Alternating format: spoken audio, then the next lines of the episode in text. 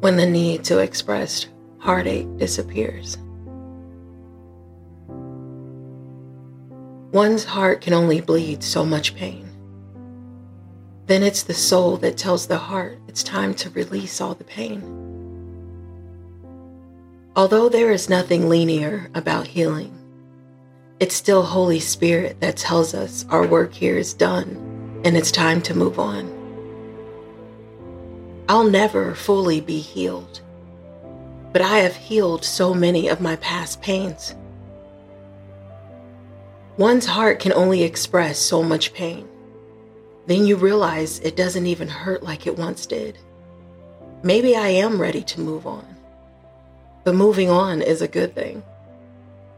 It's a good thing because God has something better that lies ahead of me.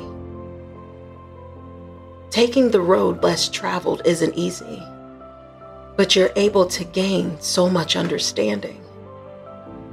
So much understanding and just how beautiful life really is.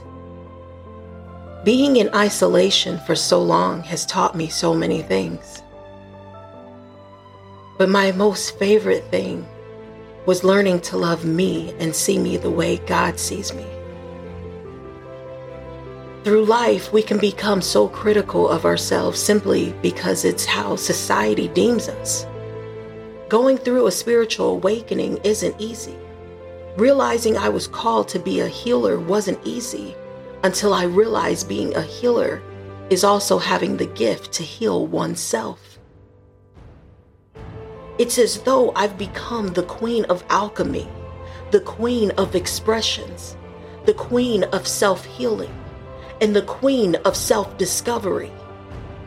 Own who you are and never dim that light. Learning how to thrive in all of life's uncertainties while creating my own reality. Learning to let go and allow God and the universe to do what they do best. This journey is all about mastering the art of surrendering and not taking everything so personally. Forgiving those who have hurt you. It's them who helped us gain this understanding. Everyone and everything has its own purpose in life. Allow yourself to express your feelings, express your heart's desires, express your pains. Your heart won't hurt forever. It will pass. Embrace the journey to finding your purpose. Embrace this journey called life.